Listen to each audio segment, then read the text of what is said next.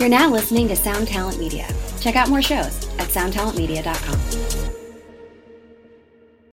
Find a fresh take on a fall getaway to Wilmington, North Carolina and beaches. Enjoy hiking trails in a state park, fresh seafood with a side of live music, and fall festivals galore. Then live it up along the Riverwalk in Wilmington's historic downtown. With three island beaches, Carolina, Kure, and Wrightsville, and a vibrant downtown, you get the best of the Carolina coast all in one place. Plan your fall getaway at WilmingtonandBeachesVacation.com.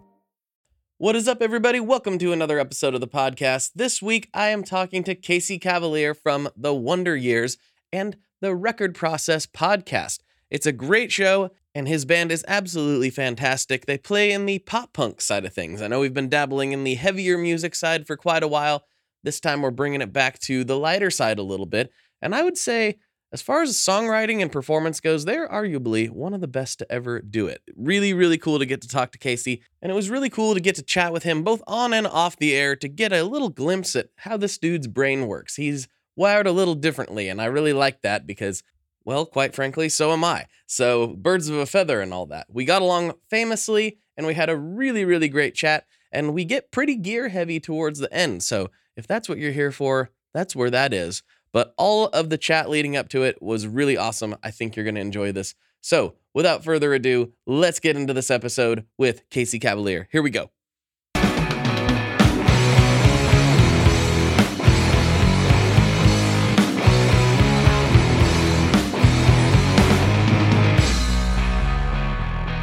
Everyone. Welcome back to another episode of the Tone Mob Podcast, the show about guitar stuff occasionally, sometimes. I'm your host, Blake Weiland, and with me today, I have Casey Cavaliere of The Wonder Years and the Record Process Podcast. What is going on, dude? Oh man, so much and yet nothing at all. Uh, I'm in a great place. I'm having a, a, lovely day today. Super excited to be here, uh, honestly. And, and, yes, you. I loved how the, record process was kind of like almost like a question and the record process. A little bit of mystique there, yeah. Which I which I actually love. I, it was mostly because I almost said the wrong word at the last. Uh, I, call, I was gonna say I don't know what other p word I, I was to say. I know my brain you did. failed. Yeah, yeah. Um, maybe uh, you know what? I'll take credit and say that's why we named it as such. Kind of like, is it Colbert Report or is it Colbert Report? Uh, mm. We get that a lot too. It's like, is it is it the record? Pro-? I'm like, no, mm. uh, but maybe I, it's whatever you want it to be, really. um, but yeah, Flexible. no, that's funny. Like yeah, man. Mm-hmm. Well, dude, uh, this is really exciting. I've I've obviously found I followed your band for quite a while, so it was cool to see you pop up in my IG. I was like, "Hey, look at this guy!" And I didn't even know about the podcast at the time, so I've been checking that out, and it's a really good show. And that's why I was like, "Hey, man, why don't you just come on and we'll nerd out together? We'll have a good time." Uh, an offer I couldn't refuse. Thanks, man. Yeah, um, and likewise. Yeah, we were just talking. You, you've built a, an incredible show here. It's very cool to be a part of it. Thank you very much. Uh, you're you're on your way yourself, which is uh, really cool. And I want to get into all that. And maybe this is a little bit too early to ask that question, but what obviously you've been in a successful band, which is really cool. But what made you want to get into podcasting? Well, I, I, guess the easy short uh, answer that's not a great podcast answer because it would just end immediately would be uh, the free time that a global pandemic afforded me. Mm. However, mm-hmm. um, you know, the longer and more thought out answer, because I, I, do tend to be somewhat of a of an analytical um, person and, and always kind of at least try to have some substance behind something. Uh, I didn't just want to throw my hat in the ring and just make an put another podcast uh, on the platforms just to take up space, right? Um, but uh, the primary uh, impetus of it was that my studio partner um, and co-host of the record process Mr. Tom Conran, who's an incredible engineer and acoustician and just generally uh, brilliantly creative mind. Um, him and I own a, a, small studio space called True Level Studio that's in Blackwood, New Jersey, just outside of Philadelphia. And in the process of putting that room together, um, we uh, not only became really close friends, but also would have some really great conversations just about our general day to day process and the records we were putting together, the records we were working on together, and the kind of studio lore of what other people had done, you know, in records past, and and or what we heard rumors of people doing uh, in you know kind of current times in the studio, and and how it all comes together. And both of us being musicians, as you mentioned, uh, I play in a band called the Wonder Years, and we've done like seven plus studio full lengths on top of a bunch of other um, you know studio EPs and, and rarities and stuff like that over the years.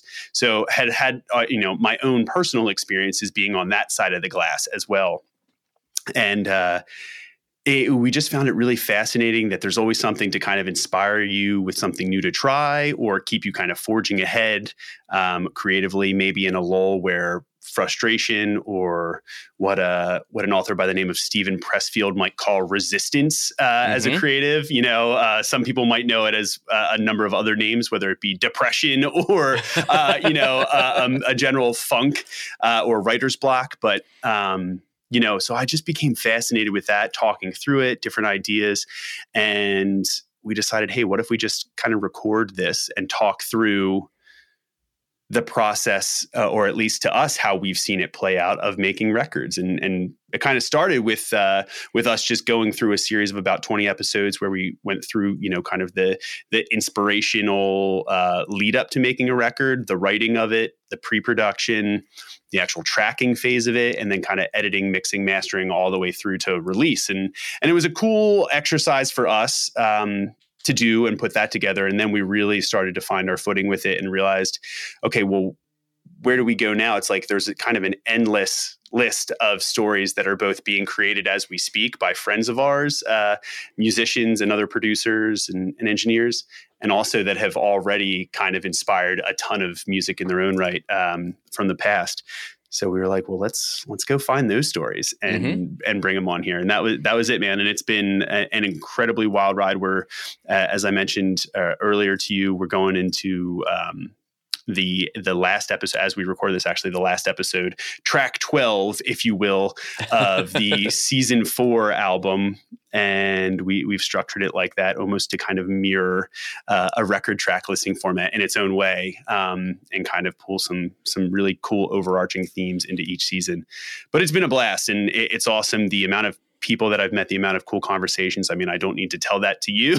Oh, uh. Yeah. We were talking about, you know, just what an incredibly inspiring path it is, but it's, um, in its own way, I, I, felt like I was starting over again with like being in like a DIY band and trying to figure out how to like build it up, what what it is, what it wants to be, what it's good at, um, and what what people like it if people like it and gravitate towards it and what people get out of it. In the same way you kind of learn those things as a band. So it's drawn some really cool parallels especially now like two decades into a, a career with wonder years.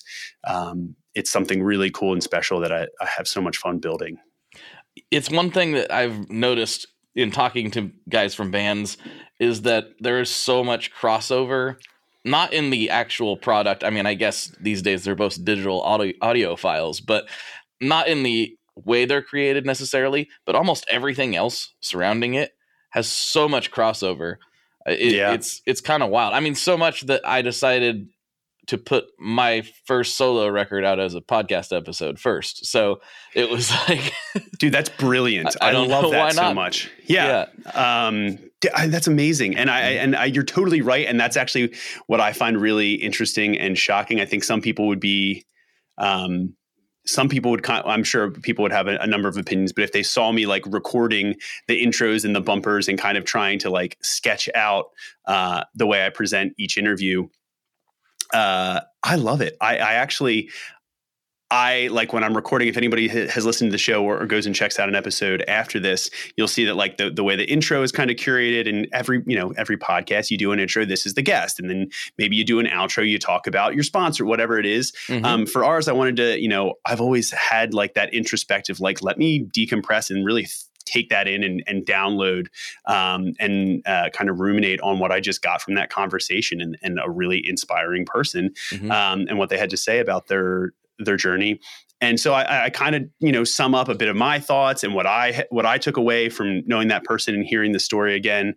And the way I do it is I go back and I kind of, you know, listen through to these timestamps and I feel like I get inspired all over again. And I actually have the background music and I'm tracking. And at a certain point, I'm like, it almost feels like there's a lyricalness. Um, not that I'm speaking in like poetic phrases or couplets or something, right? But it almost feels like I love just talking with that kind of background music going. I was like, man, that's the same same feeling I get when I'm recording in the studio. You know, mm-hmm. when I when I'm listening back to what my other band members have put down and responding to it. Uh, and I, I loved I loved pulling that parallel and realizing that and having that hit me. And I'm like, man, yeah. This is fun you know um, i love it. It's doing what I, I, didn't realize i was as kind of like a, an avid like self improver and someone that's always trying to you know read books to learn more about myself and you know the way to go about things and, and to view the world around you. And um, man it's yeah it's it's fulfilling for sure but it's there are tons of parallels for sure one thing I was thinking of while you were talking about that is uh, you could do what I've done on steroids because of the access to all these rad musicians you've worked with. so I did I did that record on my own, put that out, and it was all it also was fit very well for a podcast because it was 45 minutes. It was all designed to be listened to in one go. Beautiful. You know, so it was kind of a, a different thing than a typical record. But I had my friend Devon on and he he had three unreleased songs that we put out on the podcast. But what we did is we put out the song in the, on the podcast and we talked about it afterwards or beforehand. I can't remember how we did it. Maybe we did it beforehand and then played the song. But we did these three different songs, debuted them on the show for the first time, and was able to break them down in real time with the person that actually made them. Wow. And like you could totally do that. You know what? I mean, it's it, it's almost exactly in, in its own way what we've evolved into, and what I kind of love. Like I mentioned, it's almost like a uh, a meta a metaphor of a record with each season. Uh, and believe me, what's interesting, and I love to hear you say that because it reaffirms a lot of the ideas that actually right after this I'm about to go in and talk to the rest of my team about for the next upcoming seasons. So um, I love that and how timely that is. But that's such a great idea and such a cool way to kind of take a new perspective and, and look at a record and how you release it through a new lens. Man, that's I, I mean that's awesome, and I think ultimately what I what I found I really love about the podcast format itself, and, and, specifically when it comes to talking about music and highlighting those really cool stories and pieces of music, uh, is it, it's a really unfiltered way of kind of getting a one-on-one take. Mm-hmm. Um, you know, sometimes you know in like a group setting or even like a live show, it's there's a lot of chaos, there's a lot of people, it's this communal energy.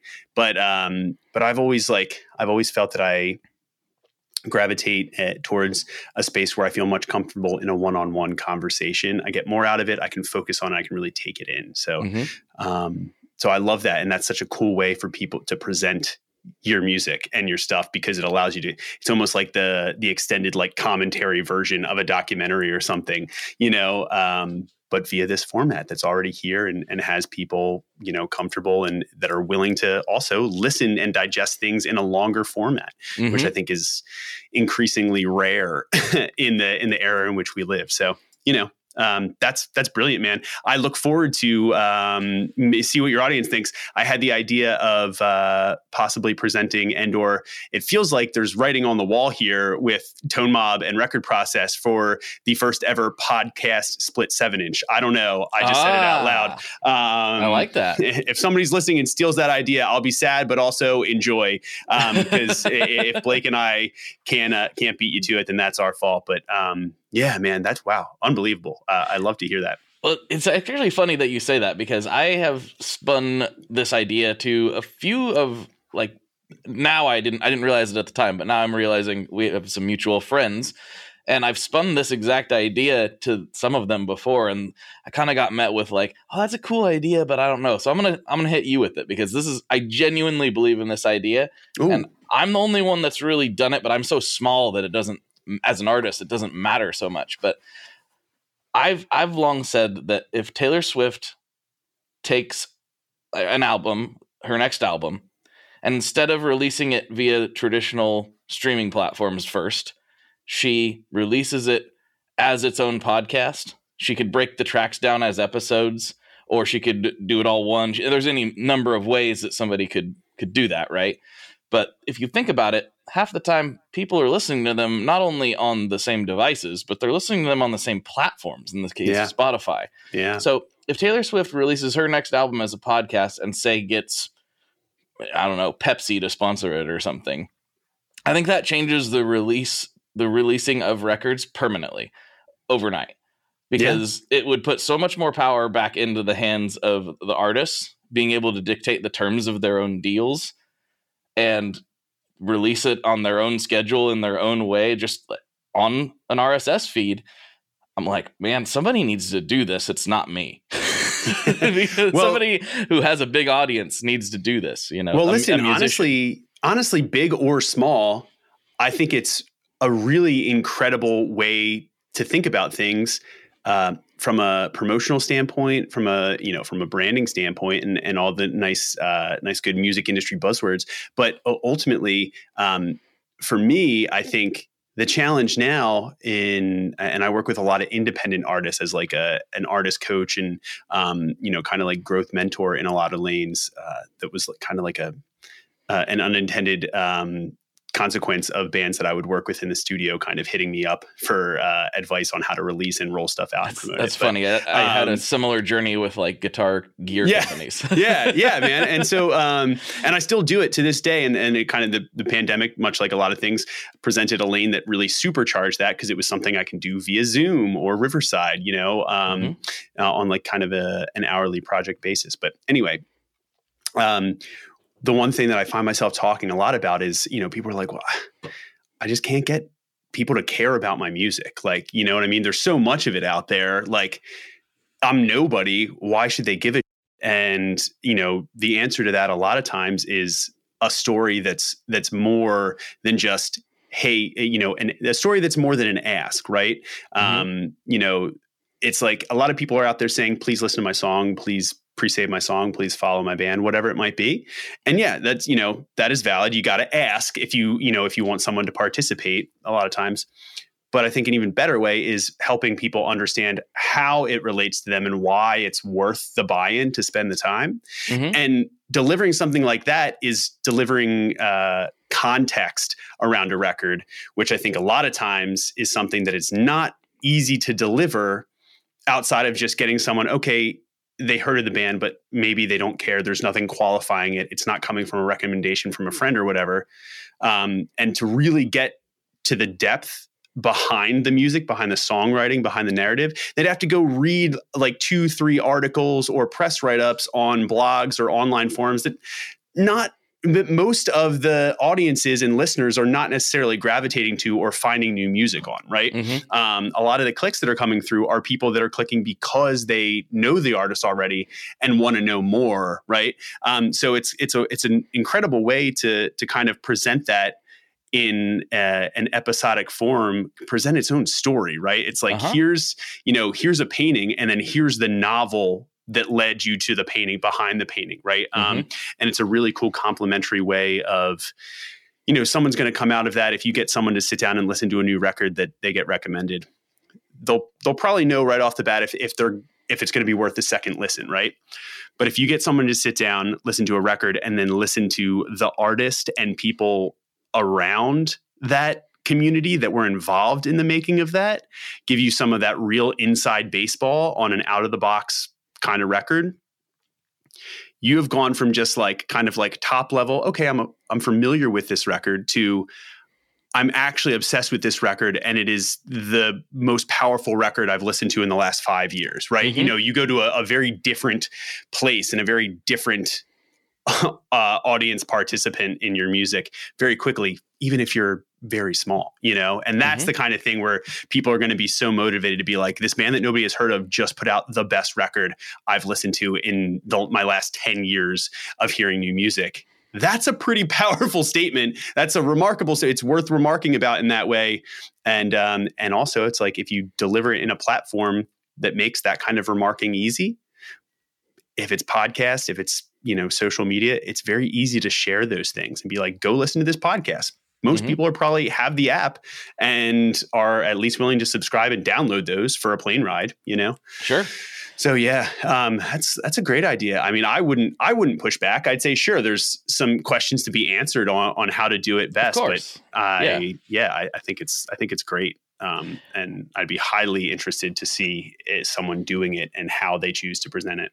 Yeah, it it worked for me, and I feel feel like if it worked for me, then it would work for somebody who's more well established as an artist even better, right? Yeah. And some of the things you were saying there really resonated with me, and it kind of made me reflect on my own path a little bit.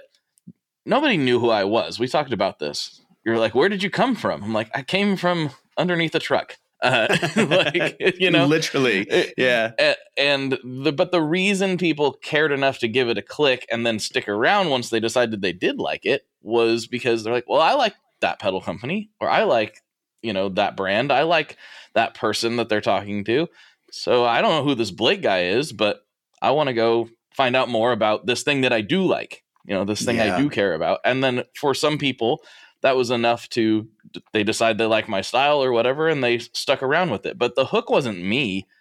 The hook was something else and sometimes when you're an unknown band you need to find a hook to get people in. It's like oh this hardcore band you know that makes a lot of sci-fi references or something oh i like sci-fi and i like hardcore. I'll check that out versus yeah. this hardcore band just put out a really great record.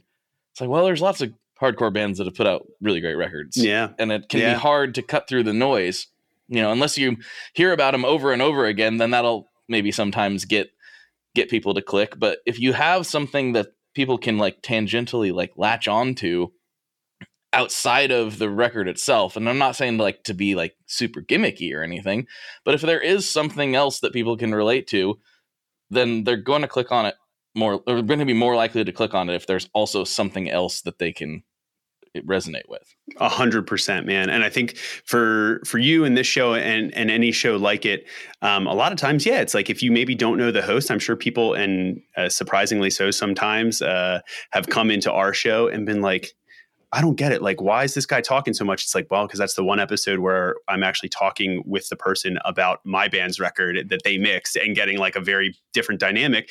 But they didn't know that. And they're like, man, I I wish that host wouldn't have talked. It was like, that's fair. you know, um, mm-hmm. you came in for the guest and that was, it. that was a good lesson, right? Um, that, uh, that if I'm going to do that, I got to make it way more apparent because somebody else might come in.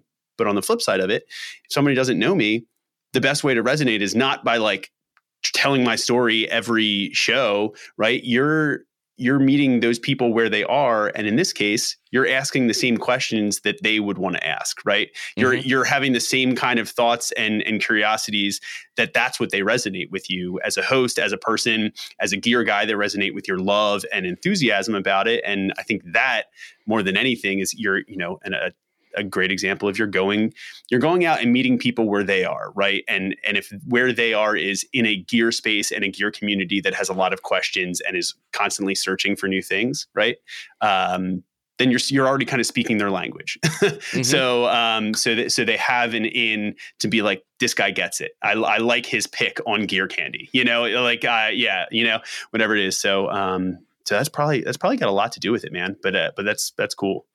Yeah, it's it's a it's a weird thing to, to think about and try to analyze like why like once something has worked in at whatever level that means to you to analyze like what why did it work? You know what was it about it? You know because so much of this is just throwing things at the wall and seeing what sticks. Truthfully which yeah. is never ending truly you yeah, never stop doing that and i don't think there's really a science like uh, a lot of people can try and track metrics in human behavior but like there are some whether it's just like a, if it's a social media post there are some things to be like i don't know why that took off you know what I mean? And there's mm-hmm. no way you can ever really know. It did something with the way people interacted with it and the algorithm that something happened. You know what I mean? But uh, some, yeah, I mean, that's also that's kind of that lightning in a bottle thing that we go back to, which is what I love about uh, what our podcast does and what this one does too. You know what I mean? Like, is talking about these things to be like, I don't know how it happened. You know, can't spend time doing it. I just had to get in the arena and start trying stuff, and that's how I got there. You know, mm-hmm. uh, and I think that's a really important guiding principle for I, at least uh, most of the musicians that I know, right? You're not yeah. going to sit there and think about how to practice that scale or think about how to write that song. You pick up a guitar and you just start going, you know, mm-hmm. um, and see what happens. And I mean, that's very much the kind of player I am, the kind of songwriter our band is, as Wonder Years is. Certainly, we get in a room and just battle it out and just start playing and see what happens. You know, hundred we'll, percent. We'll take an idea, but we'll just keep turning it around and around and around in real time until we find something that works. And we'll say, wait, that was it. Okay, let's go back. Let's pull out that piece of gold and really make it a moment. You know. Mm-hmm. So yeah, it's a it's a strange thing. You know, you talk about lightning in a bottle, and you, you're you're much more likely to catch that lightning in a bottle if you go out during a thunderstorm. You know, there's there, you got to keep throwing things out there. You got to keep going, and hopefully something resonates with somebody. the The odds of succeeding when you're not putting things out consistently, whatever that whatever that is, can be music, it can be social media posts, it can be whatever the consistency is really what pays off. Like this show's never really had a viral moment. It's never it's like, oh, this episode got 400,000 downloads right. all of a yeah. sudden. It's just consistency. Just keep doing yep. the thing. And there are there are points where you got to pivot and you got to change things a little bit if something's not working, but overall consistency is just so underrated even this day and age when that message has been pounded into people's heads. I still find there's people who have a dream or have something they want to achieve in a similar space and the consistency just isn't there. Yeah. And I know it's hard. I know it's hard to be motivated. It's hard to find time when it's not really paying off, but it that's really the only secret. Hi, I'm Vincent, and I'm here to talk about the Meris Mercury X. My dad's always going on and on about how cool Meris is. He really went off on one about the Mercury X the other day. He said something about a 4800 hertz sample rate and 99 preset locations and 33 banks, and something along the lines of the most advanced reverb pedal ever devised by man? That's all true, but I only care about one thing. This pedal sounds sick. So make sure you check out the Mercury X and all the other fine products at Meris.us, as well as fine retailers worldwide. All right, Dad, now can I have my Pocky?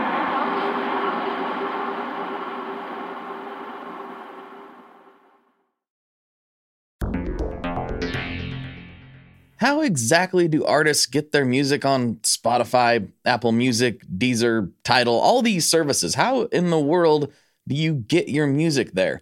Well, in the past, you had to use something called a record label. But these days, you can use DistroKid. DistroKid is the absolute easiest way to get your music up on streaming services, and it's the most affordable way to do so. Not only do plans start at $22.99 for the entire year, that's less than 2 bucks a month, DistroKid also does not take a cut of your streaming revenue, unlike some other services out there. Even better if you sign up by going to tonemob.com slash distrokid. That's tonemob.com slash distrokid. One more time, that's tonemob.com slash distrokid. You'll get 30% off. That's right, 30% off They're already extremely reasonable prices. So go to tonemob.com slash distrokid and get your music out there. His consistency. That's it, man. I, have seen I've seen the difference be made too many times to count where bands that were that were probably way better than uh, you know what than my band and a lot of other bands that have had really long careers. And they just like they hung it up a little earlier for whatever reason. Maybe maybe life got in the way and or you know they just said hey I can't sustain this anymore or I'm just not feeling it right? Yeah and that's totally true. And then uh and I think uh that's also why a lot of what I uh, preach and, and always like find myself coming back to talking with other bands is taking a long-term mindset to whatever it is you're doing right like instead mm-hmm. of trying to be like hey this is this is the shiny brass ring that i'm looking for in the next week or that i'm looking for with this next like month of posts take a take a stretched out kind of extrapolated view at like what am i what things am i doing right now and how are those ultimately going to help shape what I kind of want to be in five years, in 10 years as an artist, what I want people to think and feel about me, you know? Uh, mm-hmm. and do they fit into that or are they just, you know, kind of distractions and not really helping that, you know, in their own way. So um, that's a really interesting exercise as well. But you know, when it comes to music, yeah, you like you got to do it, dude. I always tell like any any like band or other songwriter or just like general conversation like oh you're a musician you're a guitar player. It's like yeah i'm trying to write songs. You got any advice for me? I'm just like go write a bunch of bad ones. Finish yeah. a bunch of bad ones. Yes. That's honestly the best advice i can give you. Why? Because that's literally what we had to do. It's the only way we got to writing anything that anybody remotely thought was good you mm-hmm. know? And then beyond that the you know I, I, I tend to believe a little bit um, you can't you can't really choose your fans. If you're making honest authentic music that fulfills you as an artist you can't choose exactly the people that are come going to come gravitate towards that. The music will will choose that and and reach out itself. Now don't make the mistake. I'm not saying if you release it on spotify the streams will come. This is not a kevin costner movie right? You know right. but um that's very that's very much not the case. You have to try to figure out how to like mine the ideas and build them out and create experiences around them again that are that are worthwhile to people you know um, but if it does get in front of an audience slowly one by one the people that stick with it are going to be the ones that that start to get it and really resonate with it on a deeper level mm-hmm. and that's i think the bigger picture in terms of how to build an audience, but also just how to like actually not try to get caught up in chasing a certain audience or a certain outcome from your music. You know what I mean? Totally. Um, cause then that's, I think that's where you get into trouble and start, start making, start making art for the wrong reason and start letting outside factors and shiny object syndrome, um, chip away at what you're actually able to give the world, you know? So, mm-hmm. Yeah, and a lot of this stuff too. Uh, we're we're speaking, I think, to this imaginary person who exists in in a in a whatever like a career like I used to have maybe, and wants yeah. to do something different. But also, there's a lot, and probably most people who listen to this show, they're cool with what they do for a living. You know, they they just really enjoy music in some form or fashion, and I think having the self awareness is so important. Yeah because I, I, have plenty of people who've reached out like i really love your show and i really love when you guys talk about this stuff but i'm cool you know being a machinist. I really like that. I yeah. I feel like sometimes we as creatives it can sound like we're saying that you know always reaching for a career like this is the epitome of being or something when really what we're trying to do is talk to people who are like us who can't really Dude. can't really function otherwise. it's it's a thing that you got to do, right? Um, oh, what was I just? I just saw this um, this pull quote from somebody, some uh, an interview somewhere where uh, it was the same thing. They were asking like a, a legendary I guess maybe it was a legendary producer or artist, you know, what advice you have for someone that wants to be a professional artist or a professional producer. And mm-hmm. I think it was basically go find another career. Um, because if you're meant to do this, you'll very quickly realize that you can't do anything but this, you know? Um, and I think what that means is uh, actually is an open door to exactly what you're describing. I think there are so many people out there that whatever their day job is or, you know, actually enables them and allows them to maybe enjoy what they make and to make the best art they can make mm-hmm. in that way. You know, it doesn't mean uh, dude, also, I say it's like people are like, well, I want to be a professional musician. Put your music up. If one person buys the album, you're a pro. You know what I mean? It doesn't mm-hmm. matter. It's all it's all kind of a relative thing. Now the difference is it's like some people are like, I would like my art to completely and fully self-sustain my entire, you know, life financially that's a different thing. But that also is very, very rare. And I wake up every day kind of still wondering how did I get to that point? You know what I mean? Like, and I know, and I've been there for the last 25 years. I know exactly what each, you know, kind of hurdle and obstacle was. But uh, yeah, man, I, I still love that and I embrace that. And some of the best people that I work with are those are the kind of like weekend warriors where they're just like, yo, I, I actually see more of an excitement and enthusiasm when they talk about songwriting and the things that they do than in some other people that are bands out there that are constantly touring and are kind of done with it. You mentioned yeah. you, that you knew initially that you're like, I just don't have the build for, you know, to travel all the time and be touring and road tripping. It would That's incredible. Most bands think right. Most mm-hmm. bands and a lot of musicians, and I'm just lucky that I found a way to kind of adapt to it. but it's uh, it's a thing where it's that kind of grass is greener mentality, where hey, the idea of what it means to be in a successful rock and roll band or you know be like a a super famous guitar player you might get there and not like a lot of those, you know, a lot of Mhm. what that means. You know, it's not all, it's not always sunshine and rainbows, you know, you have to sacrifice a lot, you a know, lot. um, and some people are cool with that and it's totally worth it and, and find meaning and fulfillment in that. Uh, I love it and appreciate it because, um, it's brought me to a point where I think I've learned a lot about myself that I couldn't have otherwise by Mhm. doing that, both as a musician, as a creator, and just as a person that is empathetic and wants to find ways to help other people. And now it's afforded me a lot of tools and insights that I can use and and be equally as fulfilled um, in doing so. But yeah, it's uh, it's it's not uh, there is no real like your definition of success is your own right? If we're talking in like home goods wall art that your mom buys right? You know what i mean? Like but um but i but there is a truth to that and i think that's awesome because i think this show especially what you're doing is probably speaking to so many of those people that honestly i know i know this is a guitar show are probably better guitar players than i am and i'll be the first to admit it you know what i mean Mhm. um if we if we talk about like hey put me up against like some serious like freestyle blues guys i'm losing that battle 10 out of 10 times but i learned early on it's like hey you don't need a lot of notes you just need a couple and how to like and how to know how to use them in a really compelling way. And I've really leaned hard into that with the way i write songs and the way i play you know? Um, so luckily for me um, i was not deterred by you know realizing that and yeah my growth was maybe stunted a little bit in terms of you know practicing scales uh, you know for eight hours a day. And the uh, the industry is rife with people out there that did put the eight hours a day in, and the results are unreal. um, you know, so uh, I, I love that, and honestly, I say it like when I was fourteen.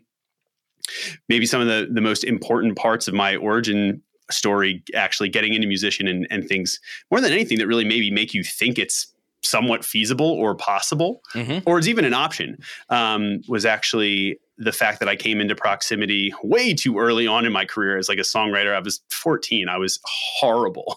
um, but I was we all are at 14. I was taking a swing, like it was way out of my league at, at writing some like you know pop songs and all, listening to too much alternative specialty radio in the in the late '90s. Um, but uh, through like a, a person that worked with my father, uh, who was an incredible world class studio musician, he'd worked with a guitar player by the name of Greg Howe, who is like Oh, on yeah. a- an unreal tier. yeah, Um, insane. eh, yeah, yeah, yeah, truly. And um, and so he had like a, a- a home studio in in Pennsylvania, not you know not far from where I grew up, and we ended up there. You know, I still don't know to this day why he took the time to you know to do it to like track a demo and or like the couple songs. We got in there very quickly. is like yeah, they. I mean, I can't even. I couldn't even sew this together. You know with a golden needle, right?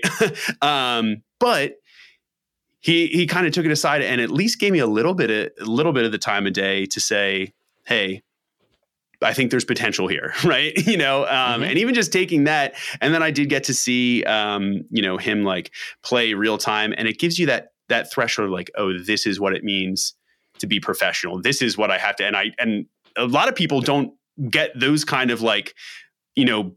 baptism by fire like seeing somebody that's that good that early on in their career to know that. So you go you know maybe walk through the next decade teenager into your 20s before you really hit somebody that's a professional and say this is the level that people function at you know that are that are, are really making it out there. And i was lucky to have that and have somebody that it gave me even just a small time of day you know um, then i was like he sees something in there. It's not definitely not ready yet but um and i think that's so important. I think that's why i'm drawn to you know mentorship and and trying to to give it back even if it's just a little bit of feedback on somebody being like hey can you listen to my thing? Be like hey it's great. Um the vocals are really cool. I, I think some of the other arrangement stuff you know could use some work. Um and if i'm the only one to tell you that i hope you don't think it's mean but i i, I say that because I was told those things really early on. Mhm. And I think that's a very big part of what kept me going to get through those hurdles. and and get talented enough and learn how to play some octaves and power chords in some slightly more interesting ways. You know, Right, right. Yeah, it's a when you're starting out, you know, you have very little reference for what it means to be a professional musician. You can watch you know, Eddie Van Halen shred your face off, and you're like, "Is that what I need to learn to do?" Or you can watch a singer songwriter kind of just strumming some chords. Is that is that it? And the answer is like, yeah, eh, you can do any of those things. It's all of as a- them. Yeah. As a kid, you don't really know where to head, and I think a lot of us just end up heading wherever our inspirations lie, and I think that's the best course of action ultimately. But it can be really daunting, you know, because sitting there like, I want to play guitar professionally. Yep. Well, what does that mean? I play guitar professionally now, but I don't play. I mean, I have played on people's records here and there, but that's not like my main thing that I do. Mm-hmm. I make content. I get paid sometimes to make that content, and it's it, so. I guess if I'm getting paid to make the content, I'm playing guitar in the content. I guess I'm a professional musician now. Dude, It's it's weird to think about, but there's so many of- levels and so many ways to to get into this industry and that's something i wish i understood as a kid too you don't have to be the guy on stage Right. Yeah. you could be the producer you could be There's- the sound guy you could be whatever you want to there's so many roles and so many different ways to be a part of the music industry if that's what you're really passionate about that aren't the person on stage Yeah. Yeah, Blake. Uh, totally. I mean, it's kind of like what what we were just saying, where um, you know, your music ev- eventually like finds the audience that it's meant for in its own Mhm. way and sticks with them as as you you know come across their radar. I think it's the same way where like the genre or the the lane that you're meant to evolve in also finds you. You know, a lot of things come across your plate, but you know, maybe you're just like, oh, this is the the thing that just uh, completely blows my mind, and I just Mhm. can't not know more about it and consume more about it. Whether that's metal, whether that's like you know the Dylan esque like poetic like kind of lyricism of like classic rock like country folk americana or whether it's something completely instrumental and experimental you see a lot in these generations where all it takes is some kid getting like one piece of very small proprietary software and that's their whole world and that frames exactly how they think about the idea of creating Mhm. um, and uh, i think it's awesome and i think those things find you right? My dad for me it was he had an old 70s jazz bass because he played in a classic rock band uh, in the 70s and that was pretty much that in like a 215 um, ampeg b25 stack that he had left over from that era. Truly for me um, and I still like we there was an acoustic guitar that was pretty busted and beat up that, that was collecting dust around the house, but it wasn't until I took that heavy ass bass out of the case. They really don't make them as heavy as they used to, or I was just four feet tall at the time, and you know it felt like a sack of bricks. But um, for me, it was the first time I was like, wait, do we like? Does that work, Dad? And he's like, I don't even know. It's been 30 years, right? Um, right pull it out in the attic, you know, find something, plug it in, um, see like the back, the tubes lighting up. I'm like, is that is that right? Is it broken? that he's like, good? no, Yeah. that's he's like, that's right. Um, Mhm. I don't know how long this is gonna last or what's, you know. Um, and then you plug it in and like play a note and it shook the house, like windows yeah. rattling in this uh in in this old house that we lived in. At, dude, I think that was it for me. I was like, I was like, this is a thing that people can do. Um, Mhm. Oh, you yeah. I can play with this, like that. Th- this thing can make that, and uh, you know, here we are. Mhm. Um, so yeah, that's that's one of those moments. See, like some people, and I understand what they mean when they say this, but I I don't agree like at all. Obviously, and I'm on the far other end of the spectrum. Some people are like, well, the gear doesn't matter, man. The gear doesn't matter. It's all in the fingers. And I understand the concept. I get it. I'm never gonna sound like Mark Knopfler, even if I have his exact signal chain. Never gonna sound like him ever. But I think the gear matters more than people want to give credit to. Everybody wants to say, "Oh, it's all in the hands. It's all in the practice." And, it's, and I always say, if that was true, Cannibal Corpse would play ukuleles because it does matter to some degree. And sometimes those moments, like what you experienced, like if you had never had that happen, it may have not had the impact on you. You know, the first time I heard downtuned, distorted guitars, I was like, "Oh, that's for me. I gotta have more of that." How do I do that? And my dad didn't know. which literally sent me down the journey of like trying to figure out how to make down-tuned distorted guitar riffs for the rest of my life. I didn't Yeah. exactly. You know, I did um I did an interesting uh episode in in this season of the record process uh with uh, an incredible musician named Skyler Acord who um who was in a band called Issues and he plays bass for 21 Pilots on on, on tour um and he's involved in a number of other really awesome projects. He's an incredibly um talented player and we were talking about his solo record that has a ton of like funk and old school like pop and almost R&B adjacent stuff in there a ton of really cool eclectic influences that he sewed together that are uniquely him and, and Mhm. his back background. And we got to talking about gear right? And he said something really profound where it's like the gear you have that's your sound. Even if it's like the thing early on like learn how to use it and make every possible sound out of it you can Mhm. and that's actually it's not good or bad it's what comes back to informing what will you be uniquely your choice of a sound of what is good and bad even if it's just like learning you know on a shitty like casio toy piano that's something about that is going to stick with you and you're going to want to use that in some ways. Something if you have the, your first guitar is a classical acoustic guitar that may very well inform the way that you like to finger take a finger picking approach right? Because that's the Mhm. first thing that you you know that when you came online that really moved you in some way and and or if it's like a weird chorus pedal that's you know like a $15 piece of junk that doesn't matter like when you turn that thing on in the studio nobody's like that thing like how many people this is you know a very gear centric show how many people out there have read articles or listened to other people talk about yeah that song that every eh, you know that sound that everybody's like what made that is the crappiest piece of in the chain. You know what I mean? Like, and everyone, everybody wants to be like, oh man, I got to go get that thirty thousand dollar mic. It's like, I don't know. A lot of cool stuff has been made on not that and just the basic 57 or Mhm. ev- something even worse, you know? Um, or talk about pedals. It's just like, dude, you find one distortion pedal and you figure out how to make it work, you know? Um, and you figure out how to make it do something that really compels you and makes you play better, right? Yeah. I'm a firm believer in the sound of something definitely impacts the way you play. You oh know, yeah, gain staging. I'm ta- if, I, if we're talking to guitar players, they already know this, you know. But there's like a gentleness. We also ha- just had um, actually um, another episode is a friend of mine, Jay Maas, who's a great producer, but he was in a band, a hardcore band called Defeater.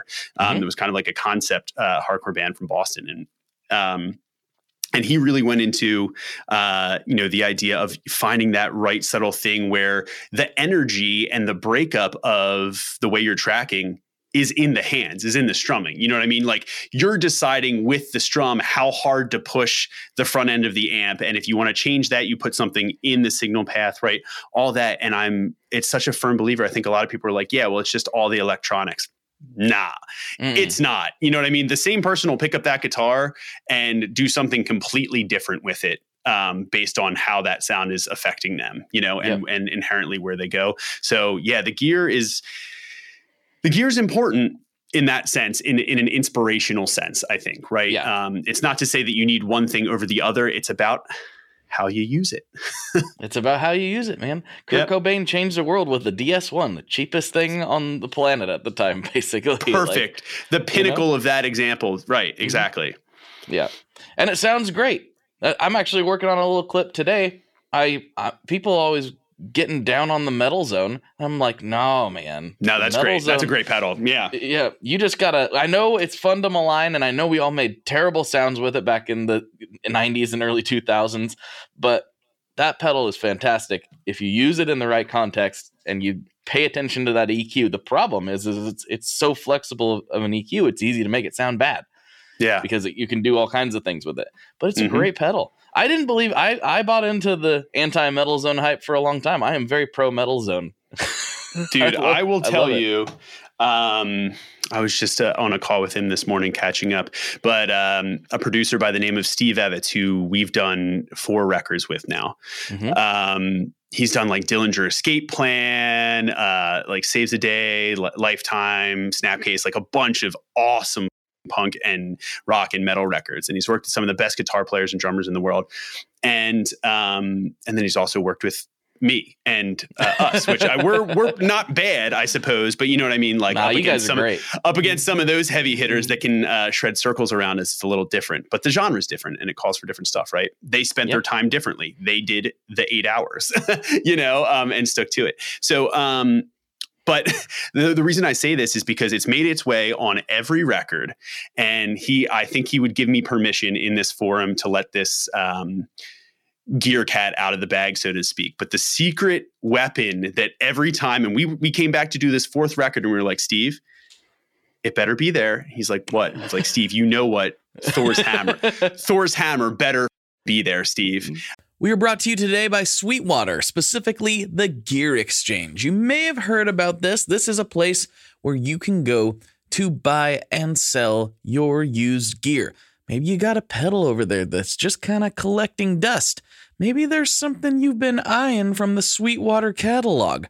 Well, right now is a great time to turn that unused gear into something you're actually going to use. Even better, if you sell on the Gear Exchange, you can keep 100% of the sale as long as you choose a Sweetwater gift card as your payout method. That is not too shabby because let's be honest, most of this buying and selling we do is just to fund new gear purchases, and that is a great way to reach a wide variety of customers and keep 100% in your pocket, or rather on your pedal board. So go check out the Sweetwater Gear Exchange and turn that unused gear into something that's actually going to help you write that next huge riff.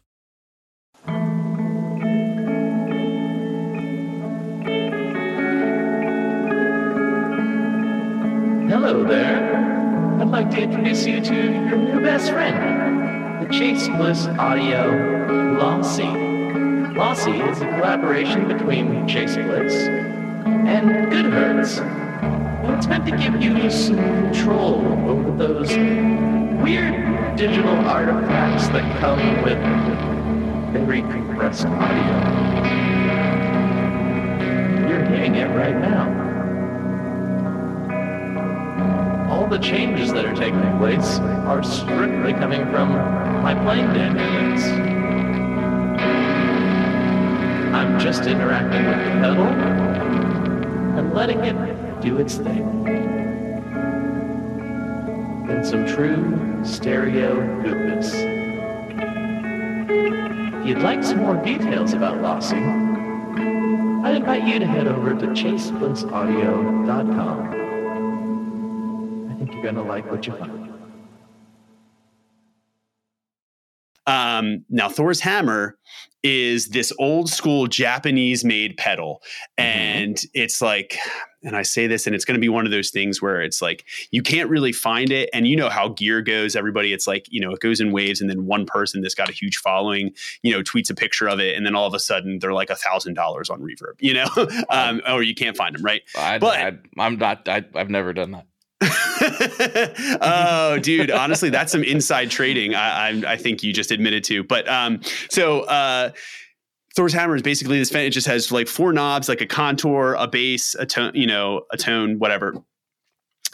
Dude, it's. Bro- I'm pretty sure this pedal is broken, right? Uh, first of all, also, and Yep. but that's like, but it does the most thing that you could like like it's this weird distortion feedback thing and it's been on every single one of our records it's effectively the like a f- what we call button i hope you know this is if you censor this show dude which i don't think is a problem but you know um We'll we'll take care of it. Don't you? yeah, worry. dude. This is yeah. This is normally not me, but you have me really elevated right now.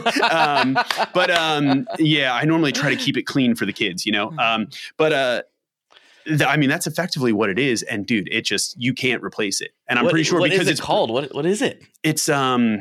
Oh, I I will get back to you, and you can put a. We'll try and put a picture of it in the show notes because I've only like literally I can picture it, but I've I think it's just like a Fender distortion pedal, like a like a Okay. really old like thing from the '80s or whatever, and it's Japanese made. Um, but Oh, I, I yeah, I've never found one anywhere because he's also been always uh, perpetually on the hunt for one. And then we actually had a friend from uh, Baltimore um, Sonic Research Institute um, come in and actually like Oh yeah. kind, kind Yeah, of do I've a heard thing. about them. Yeah, man. Mhm. Yeah. Um, he's a cool dude. So he came to the studio when they were using it, and Steve had it with him. And I think he's trying to. I don't know. Uh, maybe I shouldn't talk so. Wait a minute. Is it this. is it the Fender FDS 90.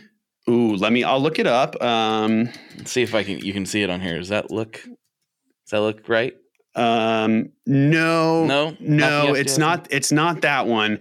Um, but I, I promise you, I will send it, and I or I'll text Steve right after this, and he'll send me a picture of it or know exactly what it is. All right. We'll, we'll make Um, sure the people know. We'll let the, yeah, the people know. But anyway, we affectionately refer to it, and Steve has for as long as he's had it as Thor's hammer. I love it. And that's a perfect example. It just makes you do something different through it as a guitar player when you turn that thing on. So, uh, so I love it. And there have been plenty of other things over the years. Steve is a very, very much commit mind, committing minded uh, engineer and producer. He comes from that school of nope, we get the sound and we do it. We don't. We're not going to leave it for later. Like we're going to find it Oh. and love it right now and print it. You know. Mhm. So um, he's definitely instilled the power of that in us as engineers and, and producers and guitar players. So, you know, um, That's a very old school approach versus what a lot of people do now. There's a lot of, you know, ah, we'll throw different plugins on it here and there, which is fine. There's nothing wrong with that. But I, I, I do some of that too. I do the, I do a lot of like in the box stuff in my productions because I play around, but I'm always trying to.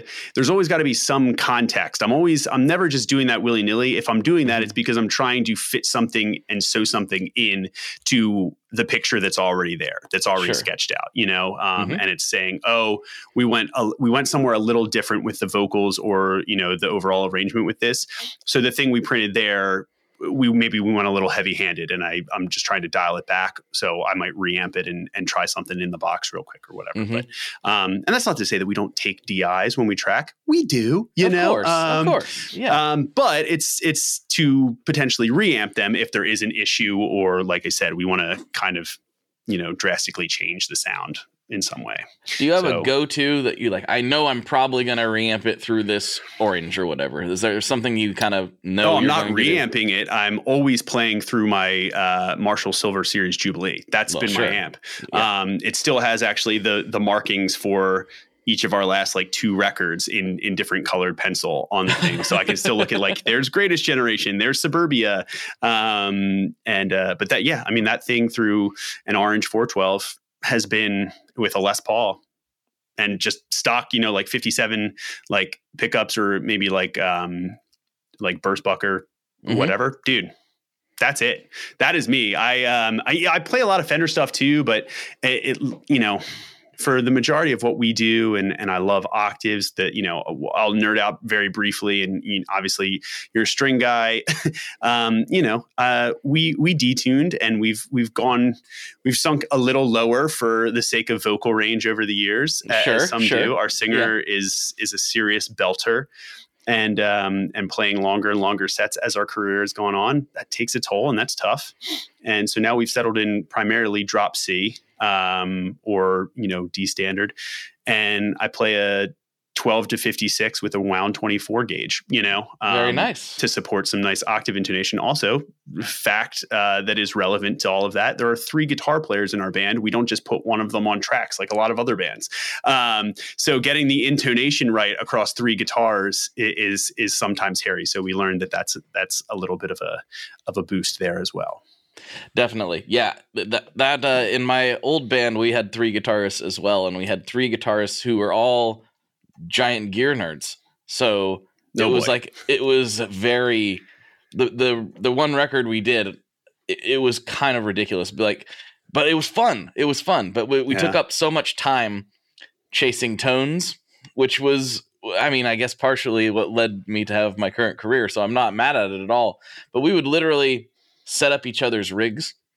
So it'd be like we we brought every pedal that we own, we brought every amp that we owned to the studio. We had just this enormous corner of stuff to select from, and would be like, okay, on this song, I want to play my Les Paul. He's, and then that would mean okay, that means I'm going to play my Strat. That means I'm going to play my Telecaster, and and then we would set up each other's pedal chain.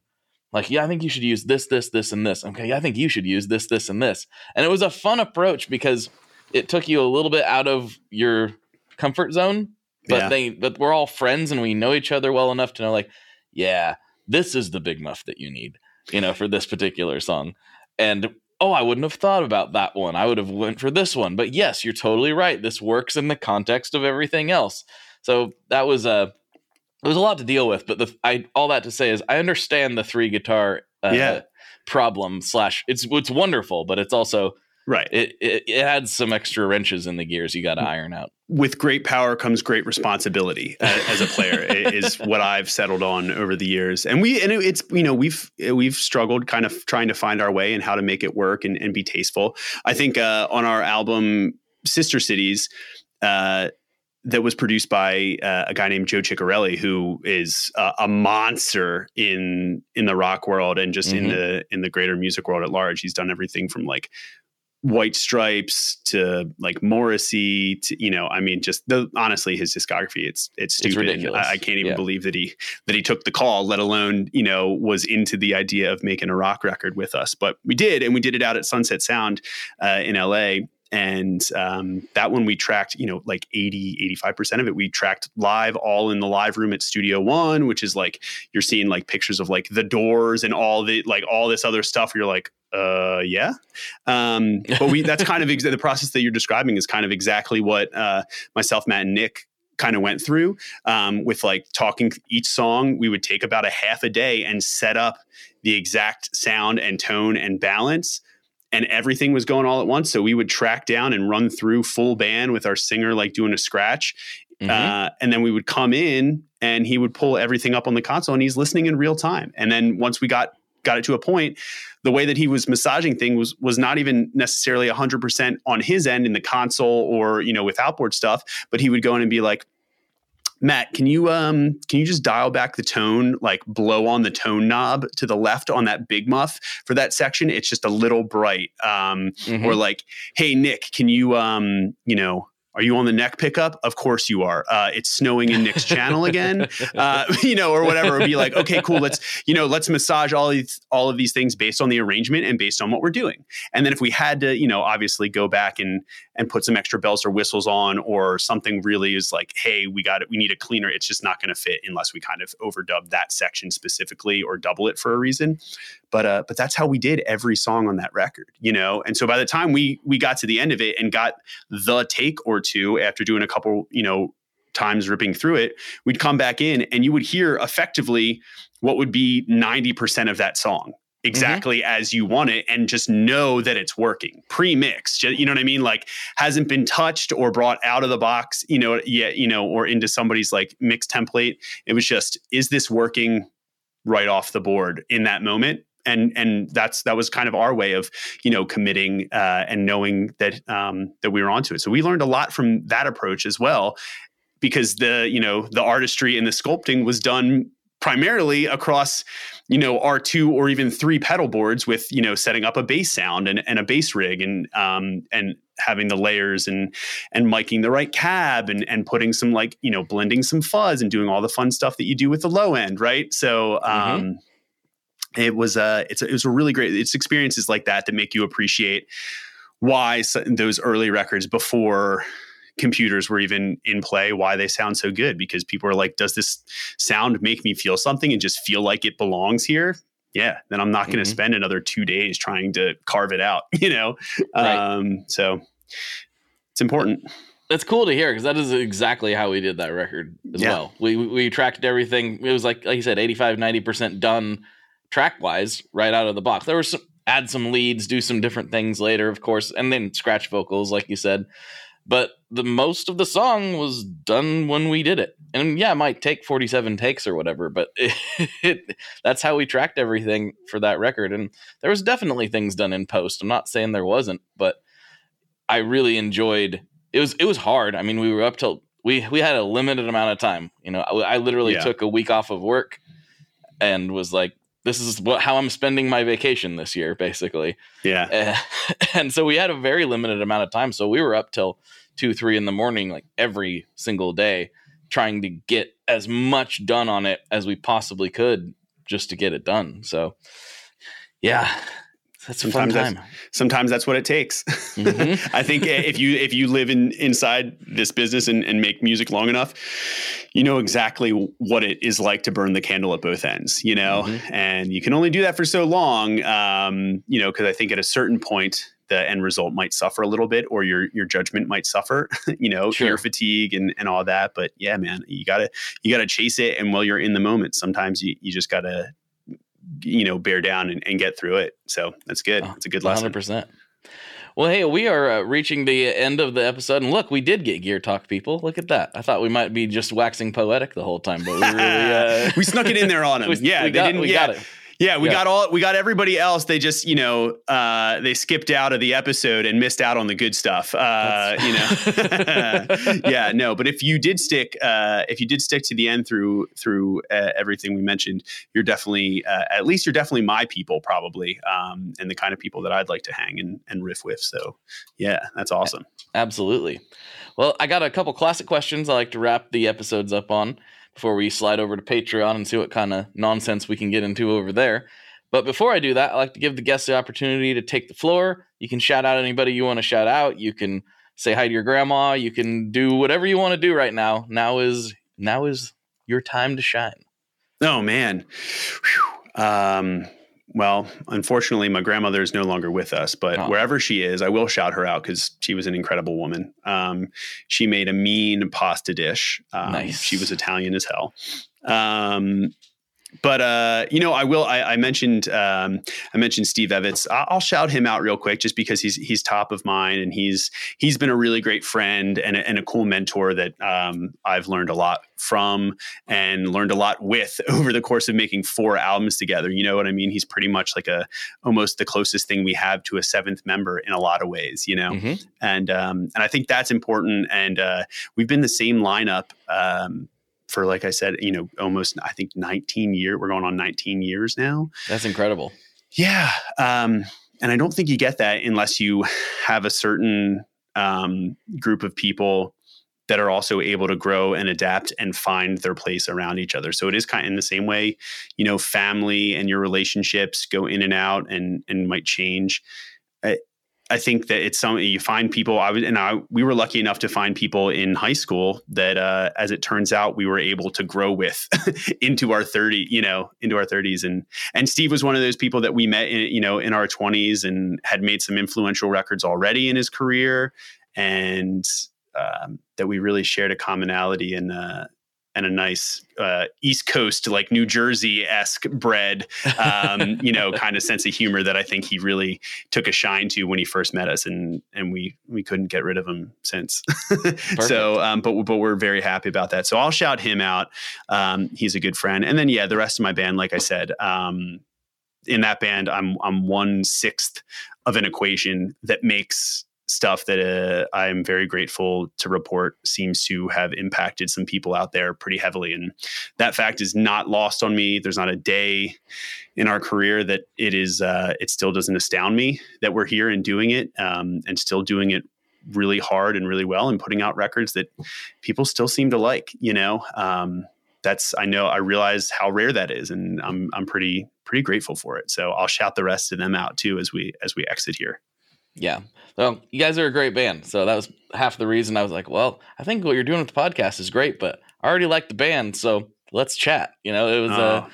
I was I was really happy to be able to do this and this is really cool for me as well. So yeah, shout out the Wonder Years. Everybody go check Oh. them out. Cheers. Thanks, I'm guessing a lot of people already have. But if you haven't, go check them out.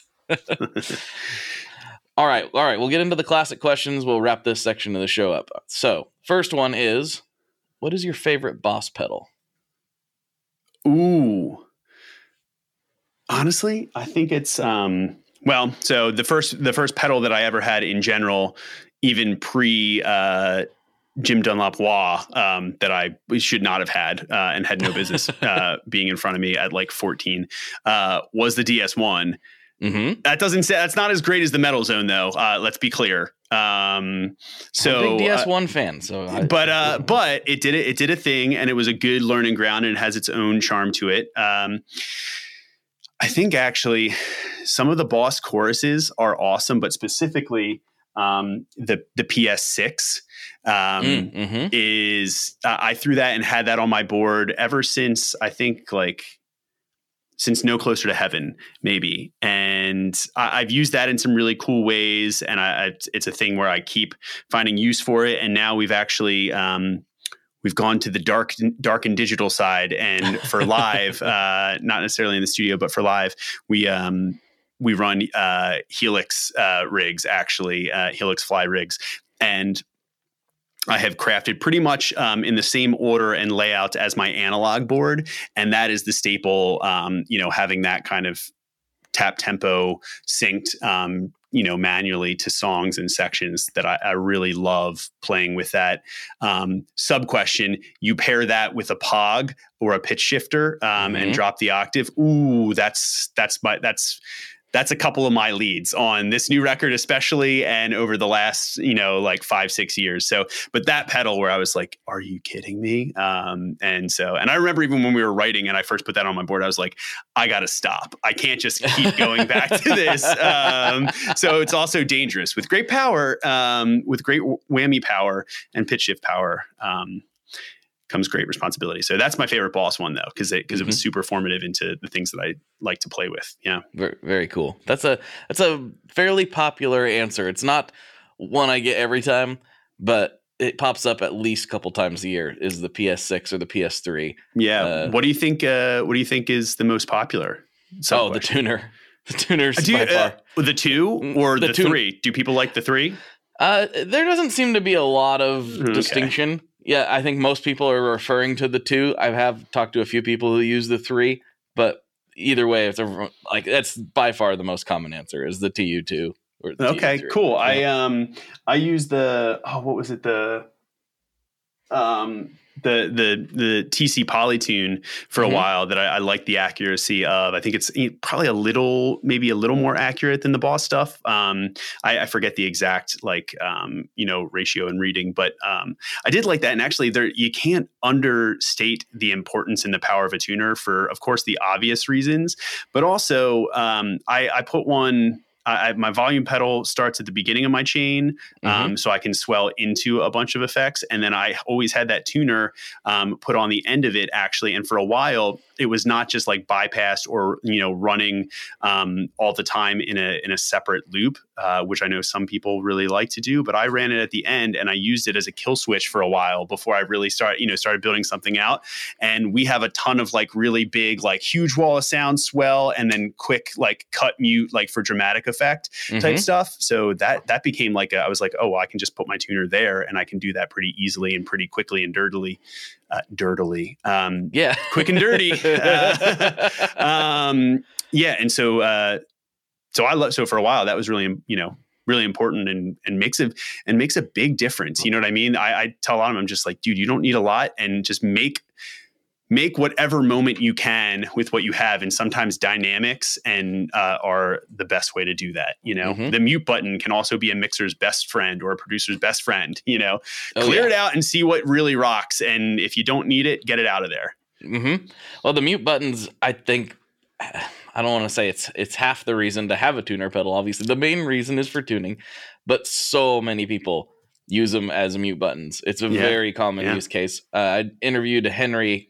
uh, from Starcrawler, and he has. I posted his boards. I shared a picture of his boards because he's got these awesome all pink pedal boards Mm. and on he had two boards you know one for each rig but they both had two tuners on them and everyone was like i guess he never goes out of tune. Well the reason he did that right was right. because he had two kill switches for different signal paths was the Yep. whole reason why Yep. he was doing it but yep. yeah, very very common use case. And yeah shout out boss. I i, I believe they were one of the they were certainly the most common pedal tuner ever and it kind of just become ubiquitous with every single guitarist ever they were So- everywhere and they had a they had a very nice spring loaded feel to them very very satisfying to step on it Mhm. not not as satisfying as like the latching or you know like the you, you know the the polytune esque uh, switches, but um, they, it had their own thing, and I always really liked it. Mhm. Yeah, Absolutely. All right. Now, since I know for sure that you have an Italian background, this is where this next question gets a little bit dicey, a little bit controversial. okay. What is your favorite kind of pizza? Ooh, honestly, a great one. Um, you know, recently, uh, I've really, I've really found my lane in like a nice black olive mushroom Mhm. with or without green pep. Um, you know, it, it can that can come or go, honestly. But the the mushroom black olive thing which I think is it, maybe more so. Maybe um, next to like a serious sausage pizza is maybe the, like the most Italian thing I can picture. Um, you know, um, but uh, but yeah, I don't know. I love that. I, I always like some veggies on a pizza. Yeah. Do you like a thin crust, the thicker crust? You got a favorite pizzeria? Anything? I like it. Listen, I think as a true Italian would probably agree with me. At least I hope. Uh, the secret to a pizza, it's a, in the sauce, and um, and for me, if you get the right sauce, then then I then I want that sauce to come through. You know what I Mhm. mean? Mhm. Um, so you know, sometimes that's a little tougher on like a thin crust or whatever. So I want whatever base supports the correct amount of sauce. Okay. That's my answer. All right, that's fair. That's fair. Well, dude, thank you so much for hanging out. Uh, I know you got some things to take care of, and we'll uh, we'll try to slide over to Patreon and see what other kind of nerdery we can get into before you got to get out of here. Awesome. Look forward to it. Let's do it. All right, sweet. All right, everybody. For Casey, this is Blake, and as as always, folks, good luck and good tones. All right, everybody, there you have it. There's another one in the can. I hope you enjoyed that episode, and please do check out the record process. It is a really, really good podcast. I've had a chance to dive in even further in the time since Casey and I recorded this, and I give it my large, big, fat old stamp of approval. It's really a great show. If you like this one, you're probably going to like that one too. It's a little bit of a different thing, but it also has some similarities in that it's talking to music people about making music. So that's always a good thing. And if you'd like to hear more chatting with Casey and myself, you can go over to Patreon, patreon.com slash tonemob, where for just five bucks a month, you can help support this show and get extra episodes beamed right to your ears every single week. Five bucks will also get you access to the ad-free feed, so you don't have to deal with the ads. Three bucks a month will get you the ad free feed on its own if that's really what you're after, and I totally understand if that's the case. But if not, this show will be back next week with more chatting, and don't forget there's an entire massive back catalog of stuff for you to check out. So, do I have anything else? Oh, yeah. Oh, yes, yes, yes. I would be remiss if I didn't remind everyone about the guitar giveaway that is happening. There is a guitar giveaway happening, and that is through Stringjoy. We are giving away a American Professional 2 Jazzmaster this month, and we are giving away a guitar every month all summer long. All you have to do is go purchase anything from stringjoy.com, have an active subscription, purchase something from the dealers. So if you have a favorite local store that carries Stringjoy, just go ahead and purchase from them and send us your receipt. All the details and all the rules are available on the homepage of the Stringjoy website. Go to stringjoy.com and you will see all of that good stuff. This is not affiliated with Fender in any way, shape, or form, by the way. This is totally on our own, out of our own pockets. So if you'd like to get the best strings in the world for your guitar and possibly win a new one, go to stringjoy.com and check it out. All right, let's wrap this thing up. You've got other things to do. I'll talk to you on the internet very, very soon. Later, Hosen. One last thing before we totally sign off here, I just want to remind you that if you do any shopping at Stringjoy, that's Stringjoy guitar strings made in Nashville, that will help me out as well. As I've said for years, I'm heavily involved in that company, and I really do think they're making the best products on the market. So if you would like to try custom strings, go to tonemob.com slash stringjoy and check them out today. I seriously, seriously, seriously love what the team down there is doing. I help them out with all kinds of things, and by you supporting them, you are also supporting me as well. And hey, you need some strings, so why not get some custom strings just for your guitar and playing style? Again, the link for that is tonemob.com slash stringjoy, and that will take you right to their website and you can do all your shopping through there, and that will help everyone involved out. So, thank you very much. Talk to you next time. We are brought to you by the wonderful folks at Gun Street Wiring Shop. Yes, Gun Street Wiring Shop. I've talked about them before. I used to say based out of Bend, Oregon, but guess what? Sean moved to my neck of the woods. Sean's in Portland. Sean is awesome and has helped me with a bunch of stuff lately. And if you have wiring needs for your guitar, he can help you too. If you want to get weird with it, he can get weird. If you just need to spruce things up a little bit, there's your guy. He takes all the guesswork out of doing your guitar wiring and he makes it simple, and his customer service is top notch. and I can't say enough good things about Gun Street as a company. I really respect Sean and what he's all about, and the product is top notch. I've got three different guitars that now have Gun Street harnesses in them, and I could not be happier. So go to gunstreetwiringshop.com and check them out.